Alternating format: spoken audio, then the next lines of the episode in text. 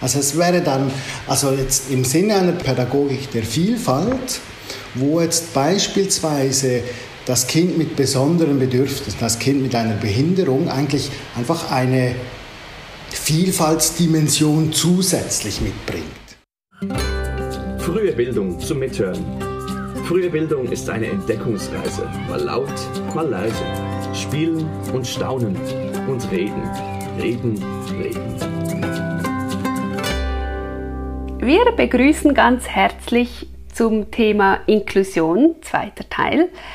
Wir, das sind Johanna Quiring und Andrea Fee vom Zentrum Frühe Bildung der Pädagogischen Hochschule St. Gallen. Inklusion ermöglichen ist heute unser Thema. Es geht darum, die Frage zu klären, wie können Institutionen der frühen Bildung den Weg zu mehr Inklusion aufnehmen und was brauchen sie dazu, um eine inklusive Pädagogik zu leben. Dazu dürfen wir heute zwei Personen etwas genauer vorstellen.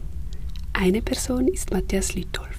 Er hat eine Studie zur Teilhabe in Kindertagesstätten mitgeleitet. Er forscht und doziert an der Hochschule für Heilpädagogik in Zürich.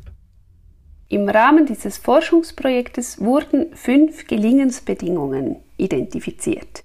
Auf diese werden wir heute im Podcast Schritt für Schritt eingehen. Natürlich verlinken wir den Schlussbericht der Studie in den Show Notes. Die zweite sehr wichtige Person ist heute Franziska Karrer. Sie leitet die drei Kitas der Brühlgut Stiftung in Winterthur und hat äh, ganz viel Erfahrung mit integrativer Pädagogik und natürlich der Führung einer Institution, die nach einem äh, inklusiven Ansatz arbeitet. Franziska Karrer sagt, also zur Inklusion in der Kita möchte ich einfach den Mut auch machen, allen Kitas das auszuprobieren. Es braucht nur die Bereitschaft und es ist so wahnsinnig bereichernd. Und somit sind wir bereits beim ersten unserer Bausteine zu mehr Inklusion in den Institutionen angelangt, nämlich dem inklusiven Konzept. Und dazu gehört neben der Bereitschaft auch der Umstand, dass wir in der frühen Bildung eigentlich bereits ein Setting haben, das von sehr großer Heterogenität geprägt ist.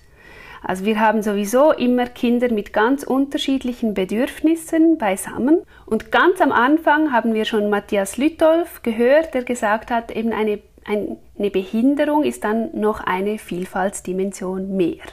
Und er sagt weiter,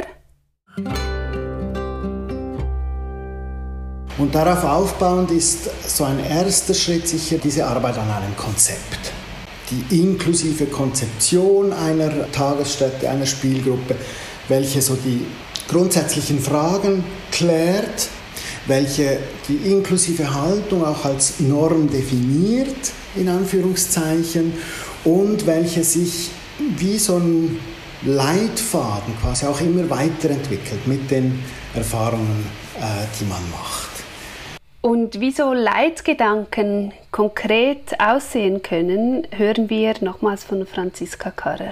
Jeder hat spezielle Bedürfnisse, sagen wir es so. Uns ist es wichtig, dass wir jedes Kind als Individuum anschauen und schauen, was brauchst du oder was brauchen deine Eltern oder was braucht es auch im Raum, damit du dich wohlfühlst. Unser Motto, das gemeinsam besonders sein, das finde ich, das passt immer noch.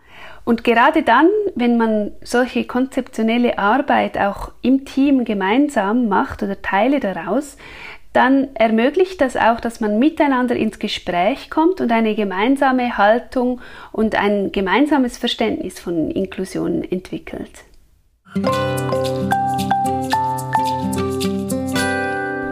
Kommen wir zum zweiten Baustein. Da geht es darum, dass Institutionen der frühen Bildung, wenn sie inklusiv arbeiten, nicht alleine dastehen, sondern in ein Netzwerk eingebunden sind. Und dieses Netzwerk gilt es auch aufzubauen. Dazu hören wir gleich Matthias Lütolf und Franziska Karrer. Was sehr wichtig ist, ist so die frühe Schaffung von Netzwerken, von interdisziplinären Netzwerken, auch regionalen Netzwerken, weil wir jetzt auch aus den Interviews mit den Fachpersonen ganz klar auch gehört haben, Inklusion ist nicht eine Aufgabe, die die frühe Bildung einfach alleine übernehmen kann. Wir öffnen uns gegen außen. Wir haben die Kinderspitex, wir haben die Heilpädagogen, die zu uns kommen, wir haben die Therapeuten intern, Therapeuten extern, Logopädinnen, Logopäden oder wir bringen die Kinder auch zu, zu Fachstellen und wir können zum Beispiel auch ähm, die Kinderspitex einschalten. Das haben wir jetzt auch bei einem Kind. Das braucht starke Medikamente. Das ist ganz wichtig, dass diese Medikamente pünktlich eingegeben werden. Da muss man beachten, dass was passiert, wenn das Kind zum Beispiel erbricht. Wie viel muss man da geben? Da sind wir einfach nicht ausgebildet. Und für das haben wir die Kinderspitex, die kommt jeden Tag, wenn das Kind da ist. Da haben wir bis zu einer Stunde, dürfen wir die, wir die hier behalten und manchmal brauchen wir kürzer, manchmal brauchen wir die Stunde und das ist sehr wertvoll, finde ich auch für die Eltern, die wissen, ah, das wird richtig gegeben, er ist eine medizinische Fachperson und wir brauchen uns wie nicht darum zu kümmern, braucht mhm. es jetzt mehr oder was machen wir jetzt. Die Netzwerkarbeit per se ist schon Voraussetzung für professionelles Handeln. An den Beispielen von Matthias Lütolf und Franziska Karer sehen wir aber zudem, dass gerade bei dieser vertieften inklusiven Arbeit das Netzwerken zwingende Voraussetzung ist.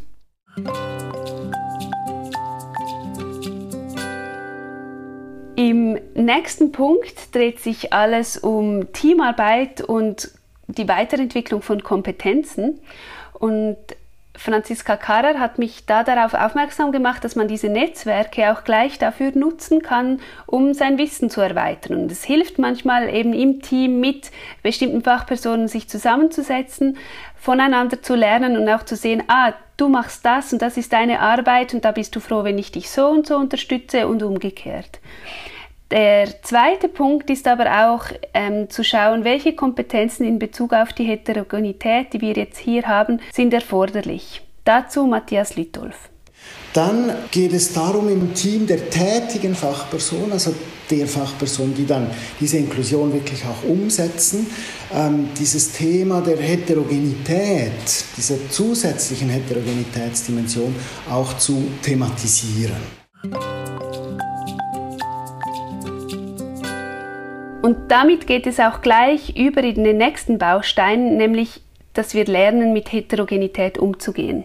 Auch dort wieder in einem ersten Schritt wirklich auf der Ebene, was heißt Behinderung, was weiß ich über Behinderung, wie äußert sich Behinderung, was brauchen wir, um unsere Bereitschaft möglichst auch so aufbauen zu können, dass man sich in Anführungszeichen sicher fühlt oder dass man doch eine Wirksamkeitserwartung hat, doch ich kann mit diesen Situationen umgehen.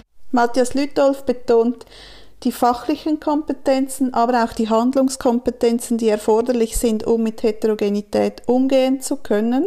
Und das zeigt sich ja dann auch sehr spezifisch in der einzelnen Arbeit mit dem Kind. Und Kompetenzen erweitern ist ja nicht etwas, das wir nur tun, indem wir über das Lehrbuch uns Wissen aneignen, sondern gemeinsam einerseits im Team, wie wir gehört haben, aber eben auch mit dem Kind und der Familie bedürfnisgerecht weitergehen.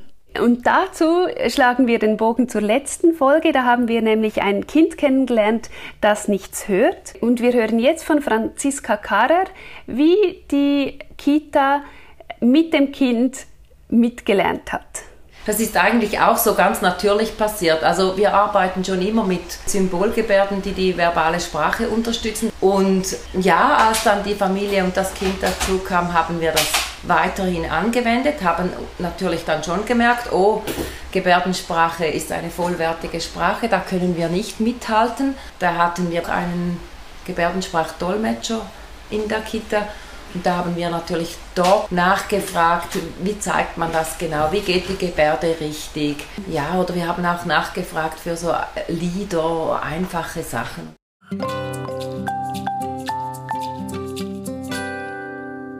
Umgang mit Heterogenität heißt auch, und das ist der Hinweis auf unseren fünften Baustein, das Setting so zu gestalten, dass die inklusive Gruppenarbeit oder Einzelarbeit ganz natürlich in den Alltag integriert werden kann. Die ganze Frage der inklusiven Pädagogik. Also wie gestalte ich jetzt dann eben diesen Alltag, wenn ich Kinder habe, die ganz unterschiedliche Voraussetzungen haben, sei dies körperlich, sei dies geistig, ja, Also wie kann ich dann eine Spielumgebung, ein Spielangebot gestalten, welches möglichst eben diese Partizipation von allen Kindern, unabhängig von ihren Voraussetzungen, dann auch gewährleisten kann. Ich denke, das ist auch ein Aspekt, der dann sehr wichtig ist, der oftmals jetzt auch aus der Erfahrung äh, in der Situation selber sich entwickelt, also im im Umgang mit Situationen, im Lernen, im Beobachten, im Diskutieren, im Supervidieren von äh, verschiedensten Situationen und sich so äh, Kompetenzen entwickeln, welche dann auch übertragbar sind auf, auf weitere Situationen. Partizipation ist ja eh ein Grundsatz in der Arbeit mit Kindern. Es ist auch ein, ein Recht des Kindes, teilhaben zu können. Und gerade bei inklusiver Pädagogik ist es eben auch darum wichtig, dass das Setting so gestaltet wird, dass alle Kinder teilnehmen können, unabhängig von ihrer Beeinträchtigung. Also ich hatte ein wunderbares Beispiel eines Kindes mit einer schweren Sehbehinderung und vor dem Mittagessen lagen alle Kinder am Boden und die Fachfrau hat gesagt, so alle Kinder mit dem blauen T-Shirt dürfen an den Tisch und dann mit den roten Schuhen und so weiter. Und am Schluss lag noch das sehbehinderte Kind am Boden. Dann kommt die Fachperson auf mich zu und sagt, hm, wie hätte ich das gestalten können? Und sie kam von sich aus auf die Idee, ja, ich kann das Kind fragen, ob es weiß, was es anhat, beispielsweise. Ich kann kurz mit dem Kind in ein Gespräch eintreten und dann weiß ich, jawohl, das Kind weiß, es hat ein rotes T-Shirt. Und dann sind wir schon in der Partizipation im Sinne eines nicht nur Dabeiseins, quasi in dieser Gruppensituation, sondern in dem Moment des Involviertseins, des Beteiligtseins. An diesem Beispiel sehen wir auch sehr schön, dass Inklusion nichts mit Perfektion zu tun hat. Mit jedem Kind lernen wir wieder neue Aspekte. Bei jedem Kind muss man wieder neue Ideen finden, wie man die Beteiligung ermöglichen kann. Das hat auch Matthias Lütolf im Gespräch noch sehr betont. Inklusion soll nicht perfekt, sondern lebendig sein und es bedeutet, überlegt zu handeln, immer wieder neue Lösungen zu suchen, das eigene Handeln zu hinterfragen und genau hinzuschauen, wie ihr eben gesagt habt, ist das Kind nur dabei oder kann es teilhaben. Und damit sind wir auch schon beim Praxistipp. Egal, ob man in der Institution Kinder mit Beeinträchtigung hat, man hat auf jeden Fall eine heterogene Kindergruppe. Und da gilt es genau hinzuschauen, können alle Kinder teilhaben? Und wo können wir die Teilhabe vielleicht auch für die jüngeren Kinder erhöhen? Ein Tipp, den auch Matthias Lütolf gegeben hat, ist auch zu schauen, wie erreichbar sind welche Spielsachen. Ist vorne auf der Holzschublade ein Symbol oder ein Bild von dem, was drin ist? Also ja, auf ganz praktischer Ebene Teilhabe und Partizipation von Kindern erhöhen. Und dann kann man natürlich auch schauen, wo stehen wir, wenn es um Kinder mit Beeinträchtigungen geht. Wo haben wir vielleicht schon ganz viele Ressourcen und was wäre für uns der nächste Schritt? Dazu nochmals eine kurze Zusammenfassung der fünf Gelingensbedingungen oder Bausteine, wie wir sie genannt haben. Der erste Schritt ist die Bereitschaft und dann gemeinsam mit den Eltern, dem Kind und den Fachstellen zu schauen, was können wir bieten, was ähm, ist gewünscht oder was braucht es? Und finden wir da eine Passung.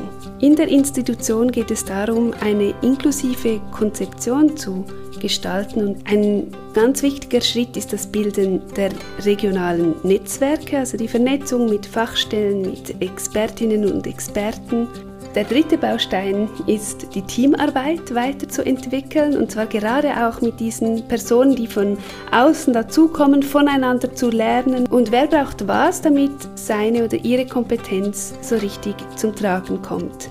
Im vierten Baustein geht es darum, neues Wissen und neue Fertigkeiten sich anzueignen.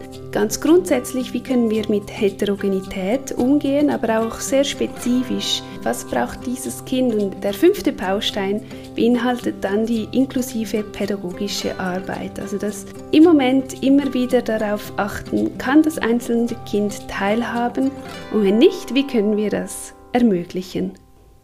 Ich habe Elisabeth Karrer auch nach einem Schlüsselmoment gefragt. Und das gönnen wir uns jetzt zum Abschluss. Vor Jahren, da hatten wir ganz zu Beginn ein Kind von ganz klein bis zum Kindergarten begleiten dürfen. Bei ihm war speziell, dass er ganz stark speichelte, weil seine Mundmuskulatur anders war. Je älter er wurde, war das nicht immer so angenehm, also auch für die anderen Kinder. Die haben zum Teil dann auch reagiert beim Essen, dass sie sagten, sie wollten nicht am selben Tisch sitzen. Da musste man dann immer auch eine Lösung finden oder auch darüber sprechen, warum das jetzt so ist und aber auch akzeptieren, wenn das für jemanden nicht ging. Und als die Kindergruppe dann so einige Vierjährige hatte, die begannen Geburtstagsfeste zu Hause zu feiern und einander gegenseitig einzuladen, wurde dieses Kind wurde genau von so einem Gespendli eingeladen, das sich da vorhin auch beklagt hatte über die Essenssituation. Und es wurde privat eingeladen zum Geburtstagsfest.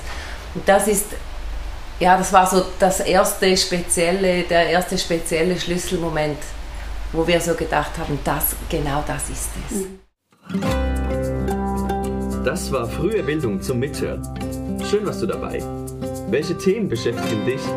Schreib uns eine Mail auf podcast.fruehebildung.pasg.ch oder schick uns eine Sprachnachricht via Webseite www.frühe-bildung.ch. Der Podcast ist eine Produktion des Zentrums Frühe Bildung der Pädagogischen Hochschule St. Gallen unter der Leitung von Johanna Quiring. Für die Musik war Michael Duss verantwortlich, zusammen mit Gabriel Meyer.